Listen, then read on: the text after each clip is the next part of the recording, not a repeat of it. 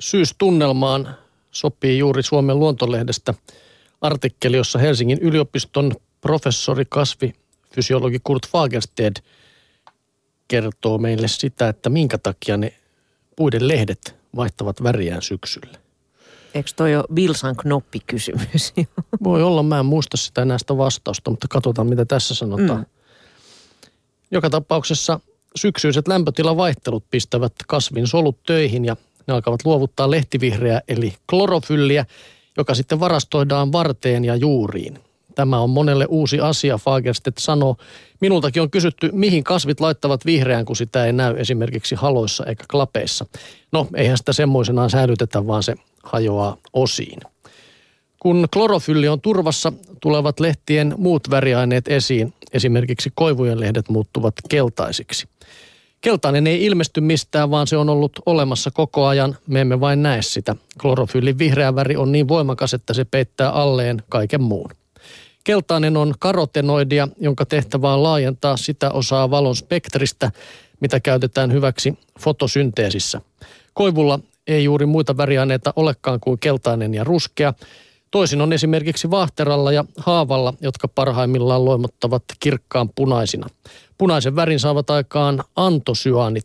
Ne sijaitsevat kasvinsolujen solunesterakkuloissa, vakuoleissa, joihin varastoituu veden ohella sokereita ja suoloja. Antosyaanit aiheuttavat myös monien kukkien värit, jotka vaihtelevat punaisesta siniseen happamuustasosta riippuen. Faagesteetin mukaan antosyaanivärien tehtävää ihmeteltiin pitkään, kunnes joku vuosikymmen sitten huomattiin, että ne toimivat antioksidantteina.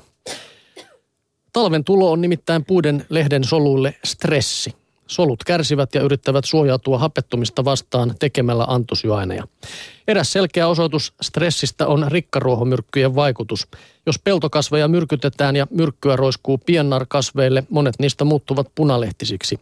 Ne stressaantuvat. Toisen esimerkin Fagerstedt poimii Helsingin yliopiston kasvitieteellisestä puutarhasta. Ihmettelin kerran puutarhan hiekkakäyttävien kirkkaanpunaisia piharatamoja, kunnes kuulin, että käytävät oli käsitelty rikkaruohomyrkyille. Mitä enemmän kasvit stressaantuvat, sen enemmän ne valmistavat antioksidantteja. Lapin hieno ruskakin syntyy stressistä. Jos lämpötila laskee tasaisesti ilman dramaattisia käänteitä ja sitten tulee lumi, eivät kasvit ruskaannu lainkaan. Lämpötilojen voimakas vaihtelu saa sen sijaan aikaan komean ruskan.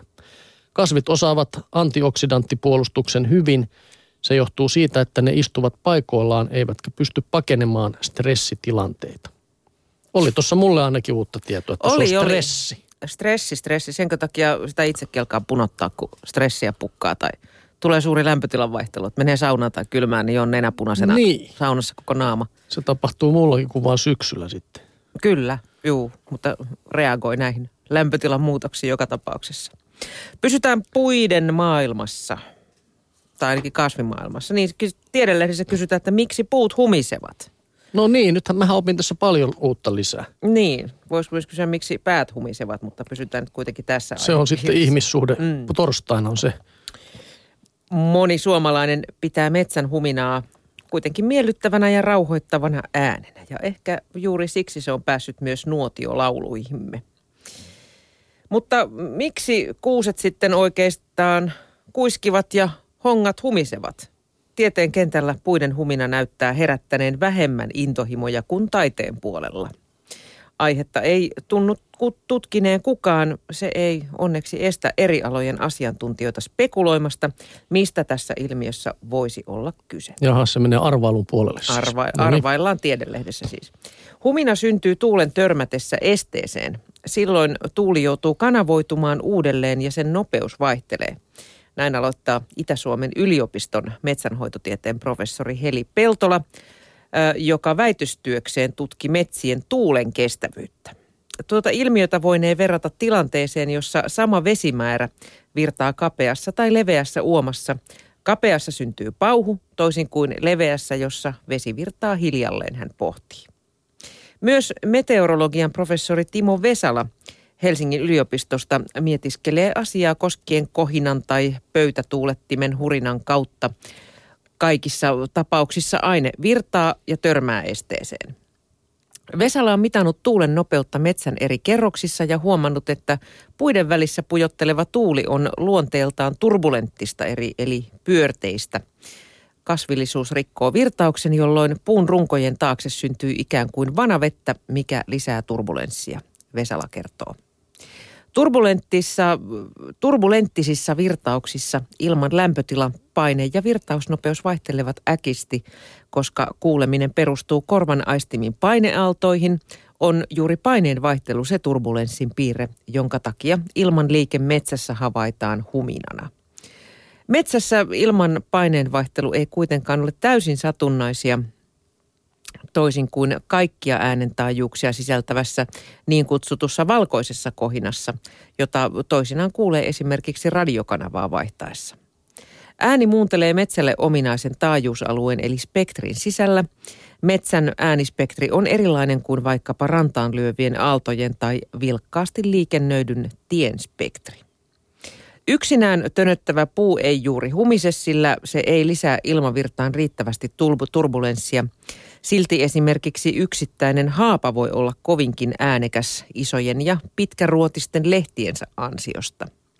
Lehtien värinässä äänilähteenä ovat itse lehdet, mutta yleinen humina ei tarvitse syntyynsä liikkuvia osia, Vesala selvittää.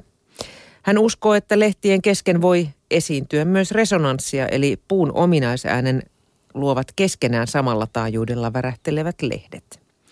Lehtien, neulasten ja oksien liike muodostaa luonnollisesti osansa metsän äänestä ja mitä isompi metsä, sitä isompi äänilähde ne yhdessä ovat. Huminavoittoisinta ääntä metsä pitääkin talvella, kun oksat, varvikot ja neulaset peittyvät lumen alle. Siinä päästiin resonanssiinkin kivasti, että Kyllä värähtelevät tässä... samalla taajuudella. Se on Joo. kiva ajatus. Joo, mutta hauskaa, että tällaista asiaa on pohdittu. Oma pieni järki niin. ei riitä tällaisten asioiden. Niin, kyllä mä kuuntelin nyt oikein niin kuin, ja yritin koko ajan miettiä, että pysynkö mä tässä, että en mä nyt ihan kaikkea Ja mä pysyn hiukan mutta... paremmin tämän tuota, metsänhoitotieteen professori Heli Peltolan Joo, se alku oli, joo. Joo, että, että siinä kun ver, verrattiin niin kuin vesimäärää, joka virtaa kapeassa tai leveässä uomassa, niin miten se sinne pakkautuu. Niin missä pauhaa ja missä mennään hissuksiin. Täytyy kuunnella netistä uudelleen tämä lehtikatsaus. Täytyy. Ymmärtää sen paremmin. Juu.